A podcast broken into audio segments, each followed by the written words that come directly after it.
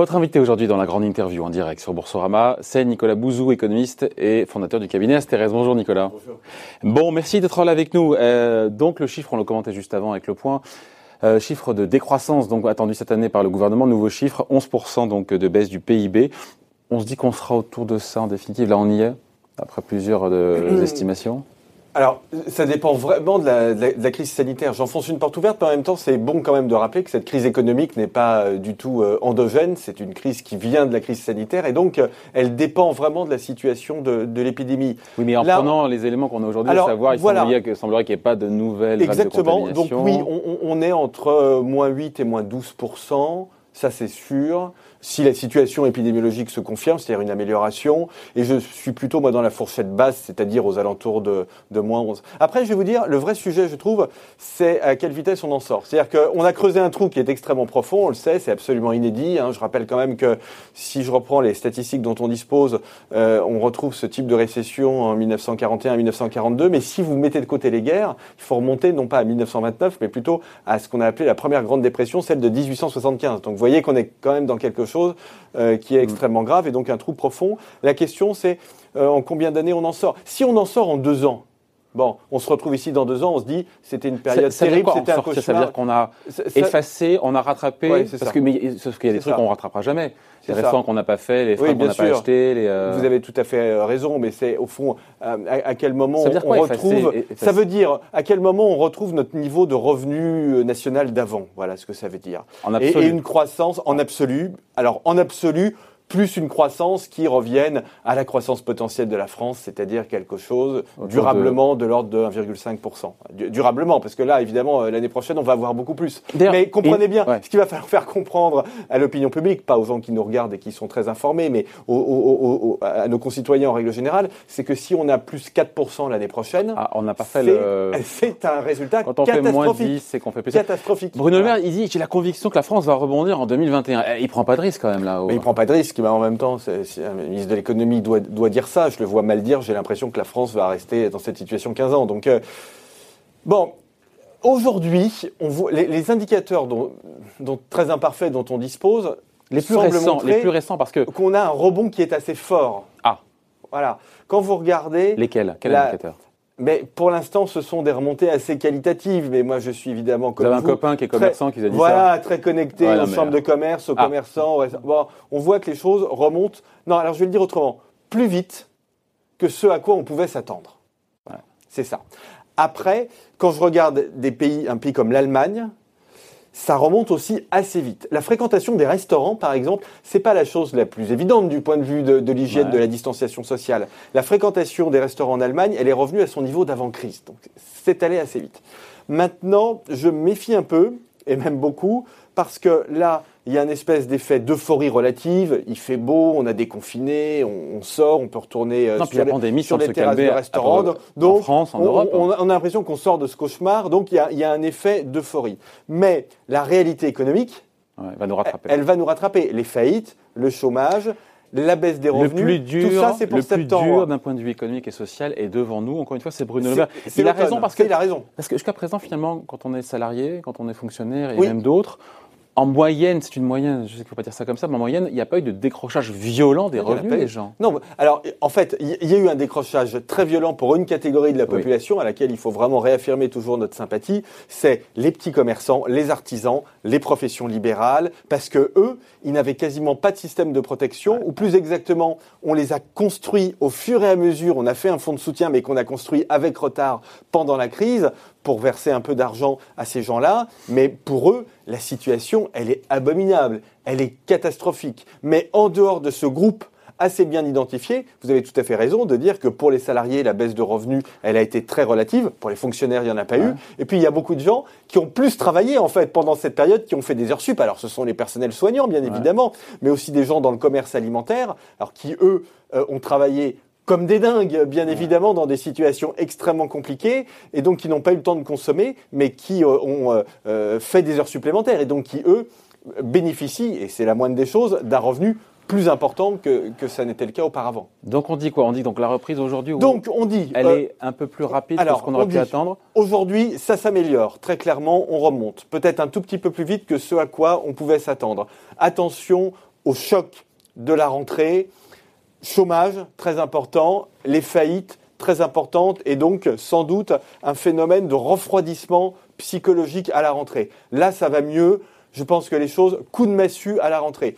Et après, tout dépend des politiques économiques. Si on mène de bonnes politiques économiques, et on est parfaitement capable de le faire en Europe et en France, d'ailleurs, ce qu'on fait aujourd'hui est parfaitement bien, c'est-à-dire soutien à l'offre et soutien à la demande, il faudra les deux, je pense qu'on peut sortir de cette affaire en deux ans, deux ans et demi. Voilà. Donc ça nous mène en 2022 minimum. Bah oui, mais comme Donc, vous l'avez dit, on est dans une situation très grave. Donc on, fait, imaginons, moins 10, moins 11 cette année. On fait combien l'année prochaine bah, Ça veut dire qu'il faudrait faire euh, l'année prochaine... Plus 5. Comment Plus 5. Euh, non, minimum, il faudrait qu'on fasse plus 7, plus 8, et puis plus 3, plus 4 l'année suivante, vous voyez. Euh, et puis après, on va revenir sur notre rythme de croissance tendancielle auquel il faudra qu'on réfléchisse aussi, parce qu'il est quand même pas élevé en France. C'est-à-dire qu'il faut qu'on se dise que 1% par an, ou 1,5% par an, c'est quand même très insuffisant. Ça ne permet pas de faire beaucoup de hausse de pouvoir d'achat, ça ne permet pas de faire des, euh, des recettes fiscales qui permettent de dépenser pour tout ce dont on a envie d'avoir euh, euh, comme tout ce qu'on a envie d'avoir comme priorité, la santé, l'autonomie. On a un gros sujet d'autonomie qui va arriver. Vous faites pas une bonne loi sur l'autonomie avec une croissance structurelle de 1%. Vous voyez ce que je veux dire? Dépenses de santé, pareil. Hein. Dépenses de santé, euh, en France, elle ne progresse pas très vite, 2-2,5% par an. Mais 2-2,5% par an, le, problème, c'est que c'est pas élevé par rapport à ce qu'il faudrait faire. Il faudrait faire 3, 3,5%, mais c'est très élevé par rapport au rendement de l'économie française sur le long terme, qui est de 1% par an. Vous voyez le truc Donc il faut vraiment qu'on se dise, déjà on oublie toutes les conneries de la décroissance, pitié, hein, ça, ça va maintenant, ça va, d'accord? Surtout que la décroissance, c'est pas de l'écologie, hein, euh, il faut faire de la croissance écologique. Moi je suis très engagé dans l'écologie, mais ça n'a rien à voir avec la décroissance. Donc on arrête avec toutes ces bêtises, d'accord, qui sont des bêtises de bourgeois, Hein, la décroissance, c'est un truc de riche, c'est un truc de bourgeois, c'est pas un truc de gens dans le besoin. Et donc il faut qu'on se dise comment est-ce qu'on fait beaucoup de croissance, mais de la croissance verte, bien évidemment, de la transition énergétique. Comment on fait tout ça en même temps? Sinon, on va au devant de très très très gros problème. Oui, vous disiez, Nicolas, euh, donc soutien à l'offre, soutien à la demande. Euh, il y a déjà des choses qui ont été faites sectoriellement. On a vu le plan euh, de soutien à l'automobile, mmh. pour le tourisme, pour les collectivités. Encore une fois, entre 5 et 10 milliards et 15 milliards à chaque fois. plan de relance national attendu, attendu pour septembre. Là, mmh. je me dis, mais septembre, c'est pas loin quand même. Non, non, c'est pas loin parce qu'il y a les plans d'urgence. Donc vous avez eu raison de dire le, le tourisme, l'aéronautique, l'automobile, la tech aussi. L'aéronautique, hein. on attend la semaine prochaine. L'aéronautique, on attend la semaine prochaine. Il y aura aussi des choses, je pense, j'espère, sur la tech, sur les startups, parce que les startups, elles ont des difficultés peut-être aujourd'hui pour lever des capitaux, etc. Donc il faut les aider. Ça, c'est les plans d'urgence. C'est encore une, ça doit être la troisième loi de finances rectificative de, l'année. Bon. Et ensuite, il y a le plan de soutien à l'économie avec Enfin, moi, ce que j'appelle de mes, de mes voeux, une mesure principale qui doit être centrée sur l'investissement des entreprises. L'investissement des entreprises cette année, il va baisser de 30, 35, 40%. Donc il faut le faire remonter parce que l'investissement des entreprises, ça fait de l'activité tout de suite quand les entreprises investissent, mais ça fait de la croissance donc potentielle. et ça... mécanisme donc je propose un truc très simple. Exactement. Voilà. Même François Hollande l'a fait. Hein. Exactement. Et eh ben il avait tout à fait raison. Mm. Et donc je propose soit sur amortissement, soit amortissement accéléré, peu importe. Je ne suis pas rentrer dans les détails techniques. Euh, mais par contre, moi je propose que ce soit quand même fléché.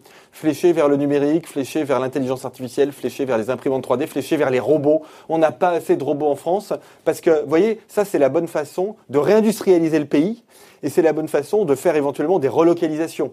Euh, on peut, on peut faire des relocalisations. Sans emploi. Il faut surtout faire avec moins d'emplois, avec moins d'emplois. Mais il faut faire de l'industrialisation en tout cas, et l'industrialisation, elle se fait par les usines 4.0, c'est-à-dire des usines, euh, voilà, c'est les images qu'on voit avec, euh, énormément de robots de, fabrication additive, les imprimantes 3D. Donc ça, aujourd'hui, il n'y en a pas assez. Les entreprises françaises, elles ont investi ces dernières années, mais pas beaucoup là-dedans. Donc il faut profiter des mesures exceptionnelles qu'on va faire pour l'investissement pour moderniser l'économie euh, l'économie française et pour augmenter notre croissance potentielle. Ça c'est pour la partie offre, soutien donc euh, aux entreprises. Pour la partie encore une fois demande, consommation, comment est-ce qu'on relance euh, euh, la demande avec des Français qui sont, parce qu'il y aura beaucoup de licenciements et, de chômage, qui se sont dit, oh là là, il est urgent d'attendre avant de consommer, notamment des biens durables où il y a du crédit, une voiture. Bon, si on voit que l'épargne forcée qui s'est constituée pendant la crise, hein, ces fameux 50-60 milliards d'euros, si on voit qu'elle devient une épargne de précaution, c'est-à-dire que les gens vraiment veulent pas dépenser, euh, ça va pas dans l'investissement des entreprises, donc c'est pas de l'épargne risquée, ça va pas dans de la consommation, donc ça reste vraiment de l'épargne liquide de précaution. Si on voit que ça, ça bouge pas, donc ça on va on va voir. On le hein. voit Là, pas encore ces pour prochaines semaines. On ne sait pas, c'est trop tôt. C'est beaucoup trop tôt. C'est- Vraiment, je peux pas me prononcer, c'est Ouais. trop tôt. Je pense que ça va rester, mais je peux me tromper. Euh, Ça va rester en épargne de précaution. je- je- J'en ai peur, mais je peux me tromper. Mais en tout cas, si ça reste en épargne de précaution, il faut faire une relance keynésienne. Et alors là, moi, des choses très classiques hein, euh, sur les secteurs qui Relance nous intéressent. hein. Bien sûr, bien sûr. C'est pas un gros mot, hein. Pudeur, pas, pas- pas pour moi. Bah, pas pour moi. Euh, il faut être keynésien quand on est en situation de, euh, de, de- de- de- de demande insuffisante. Voilà. Donc, si c'est le cas, Ce qu'on apprend il dans faut les, être- dans, dans les cours. Voilà, Dans mais cours, on a dans raison. Donc, il Non, mais être on fait quoi concrètement alors? Donc, alors par exemple, alors je vais encore plus vous faire hurler, des, sourire. des- des baisses de, ou sourire, je sais pas. Des- non, mais des baisses de TVA sur certains Ah, secteurs, j'étais sûr. Ouais, ouais. très temporaires, très temporaires. Sur la réparation, par exemple, je suis, je suis très intéressé par l'économie circulaire, la réparation, tout ça. On peut faire des- une baisse de, ou tiens sur l'artisanat. Je connais bien le secteur de, de l'artisanat pour des raisons personnelles. Les artisans ont beaucoup de problèmes. On peut faire pendant, alors faut le faire pendant une période de temps très limitée. Hein. C'est pas, mais pendant trois mois. Six mois si on veut, mais même trois mois, on fait une TVA à 5,5 sur l'artisanat. Au lieu de aujourd'hui 10 Oui, alors ça dépend parce que vous avez du, vous avez de l'artisanat du bâtiment, vous avez de l'artisanat pas du bâtiment, donc ça peut aller entre Bienvenue en 10 France. et 20, voilà. Mais, mais il faut pas que ça s'installe dans le temps. La TVA, c'est un très bon impôt, mais on peut faire ça pendant trois mois. Bon. Et ça serait une bonne mesure, ça, pour le coup. Oui, ce serait une bonne mesure de mon point de vue, absolument. Ouais, après, sur les, sur les recettes de TVA qui déjà sont effondrées, Oui, en plus. oui, euh, mais bon, là, on, on est dans un plan de relance. C'est-à-dire que si on, on augmente la dette publique de 10-15 points de PIB, euh, même plus, Ouais, plus. ouais. Non, non, mais même plus. Mais si c'est un temporaire et deux, si ça permet de relancer l'économie, Il faut le faire. bah, ça va s'autofinancer. Et puis de toute façon, j'ai pas d'alternative. hein. On va pas dire on fait rien. Ça c'est absolument euh, impossible. On a le secrétaire général de Force ouvrière, Yves Verrier, qui dit Oui. craindre euh, des baisses de salaire dans les entreprises à cause de la crise sanitaire. Oui, ah bah, il a raison. Oui, il, a, Ouais. il a raison. Alors je pense qu'il fait allusion en, en réalité au fait qu'il commence à y avoir des discussions euh, dans, les, dans certaines Sur entreprises. un gel. sur, un gel. voire sur une baisse des salaires, puisque c'est autorisé par la loi pendant une période temporaire, euh, en- en- si ça permet de sauvegarder l'emploi. Et donc je pense que les syndicats sont vigilants Ouais, mais par ça, pour rapport la, à ça, ça. pour, la, pour la croissance, pour le coup, ça serait un coup de. Alors, là, de là massue, encore, hein. là, là encore, si c'est des baisses de salaire durables, évidemment c'est très mauvais, mais si dans euh, euh, une entreprise qui fait face à une chute de la demande très importante, dont on peut penser qu'elle est temporaire, et si l'idée c'est de sauver l'emploi, donc de baisser les salaires de euh, 5% par exemple pendant 12 mois, et si ça permet de sauver l'emploi, et si tout le monde baisse ses salaires, évidemment, il ne faut pas que ce soit uniquement les petits salaires, je pense que c'est quelque chose qui est tout à fait acceptable. C'est ce qui se fait en Allemagne, c'est ce qui se fait au Japon. Sur la flambée du chômage, euh, quand même 843 000 chômeurs de plus euh, sur le mois d'avril. Euh, c'est quand même un chiffre qui est assez effrayant. Et on se dit pourtant, on a entendu le gouvernement nous dire oui, mais il n'y aura pas d'explosion du chômage. Alors maintenant, ils disent qu'effectivement, c'est peut-être la, la donne a changé parce qu'on a fait le chômage partiel. Donc on se dit, mais si on n'avait pas mis euh, 20 ou 25 milliards sur l'activité partielle, où on en serait Et voilà. Et je me dis que voilà, pour le Bah, coup, euh, malgré tous alors- ces milliards, et on est peut-être que le pire est devant. Euh, euh, Vous avez raison. Euh, ceci dit, quand vous regardez les États-Unis, par exemple, où il n'y a pas de dispositif de chômage partiel, vous voyez qu'on est déjà à 14% de, de- de taux de chômage. Alors c'est les États-Unis, ça baissera plus vite que chez nous aussi, Ouais. parce que la relance sera sans doute plus forte. Le déficit public aux États-Unis sera 20% du PIB cette année et pas 10 comme chez nous. Le marché du travail est plus, est plus flexible, donc ça baissera plus vite. Mais ça, ça peut donner une idée, en tout cas, de, la situation. si on l'avait pas fait. Voilà, si on l'avait pas fait. Donc moi, je pense que c'est.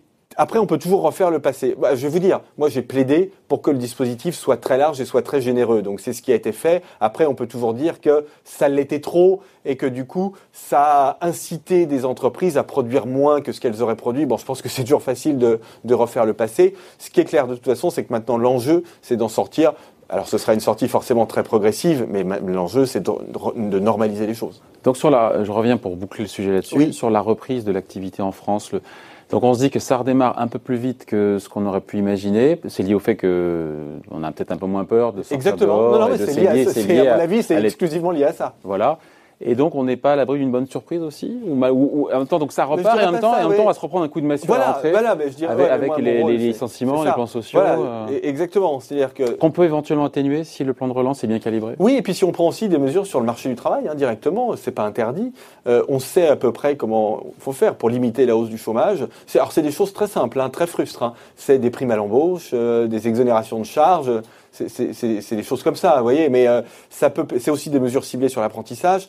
Ça peut permettre, il faut le faire d'ailleurs à mon avis, ça peut permettre de limiter la hausse. Mais vraiment, pour être très clair, si je ne l'ai pas été euh, suffisamment, aujourd'hui, ça remonte, peut-être un peu plus vite que ce à quoi on s'attendait, mais je pense qu'on aura une période extrêmement difficile à la rentrée et ayons en ligne de mire 2021-2022. C'est vraiment ça le sujet.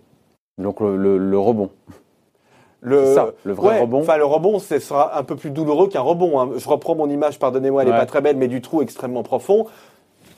Hein, on, sort du trou. Et le trou, il est extrêmement profond. Parce que l'idée du rebond, c'est que c'est facile et c'est rapide, hein, et que ça se fait tout seul. Vous voyez, le rebond, c'est un phénomène physique. Non, nous, il va falloir qu'on sorte du trou, qu'on se retrousse les manches. Hein. Sachant que les Américains, vous disiez, euh, Nicolas, ont 20% de déficit public. Nous, on est déjà à 10, mais il y a encore tous les plans pour l'aéronautique, pour le, les, les start-up, euh, plans de relance nationale. Enfin, voilà, à la rentrée. Euh, on ne sera pas à 10, on sera sûrement à quoi À 15, à 18% de Non, parce que là, alors, enfin, vous avez raison sur les plans. Et après, le lien, le lien c'est qu'il faut avoir peur de l'explosion de la dette. Après, on, y vient après. On, sera un peu plus de 10, sans doute, cette année.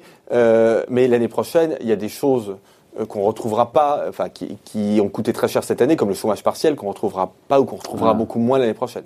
Donc l'année prochaine, on aura forcément une loi de finances 2021. Oui, alors cette année, on sera un peu plus de 10. Ah ouais. Mais bon, oui, oui, mais il n'y a pas de choix. Non mais je veux dire, on, a passé, voilà, c'est ça, il n'y a, y a, pas de sujet. C'est pour ça que ça, m'amuse quand on me dit ah, maintenant vous avez changé d'avis, vous étiez pour la réduction ah, des déficits bah, publics avant et maintenant vous êtes pour l'explosion des déficits publics. Il s'est passé quelque chose entre temps. Hein. Bah oui, merci. Ouais. Je vais même être très prétentieux. Je pense que le cerveau c'est fait pour ça. C'est fait pour euh, qu'on puisse adapter notre diagnostic à des circonstances qui changent. Voilà. Donc euh, évidemment, il s'est passé quelque chose d'inattendu et d'extrêmement grave. Mais on va ressortir euh, encore une fois de cette crise avec encore plus de dettes publiques, de dettes tout court. 120 points de PIB cette année, sûrement plus encore l'année prochaine. Mm. Et, certains disent, et je, lisais l'article de Patrick Artus qui écrit beaucoup tous les jours, il, dit, mais, c'est, c'est pas grave parce que la BCE elle est là, qu'elle achète à tour de bras et qu'elle conserve dans son bilan, qu'elle compte pas réduire la taille de son bilan, va conserver les, les obligations de l'État français qu'elle rollera, qu'elle rachètera quand elles arriveront mm. à maturité, qu'au final, euh, si elle fait tout ça, eh ben, c'est une dette qui, quelque part, est gratuite, parce qu'il faut rappeler effectivement que les intérêts qui sont versés sont à la BCE, après sont rendus à la Banque de France, aux États. Bien sûr. Donc c'est une dette qui est gratuite, elle n'existe pas. Donc, donc euh, where is the problem? Alors je dirais, je, dirais pas exactement ça. Non, c'est ce qu'a dit Patrick, c'est comme ça. je, suis très souvent en accord avec Patrick Artus.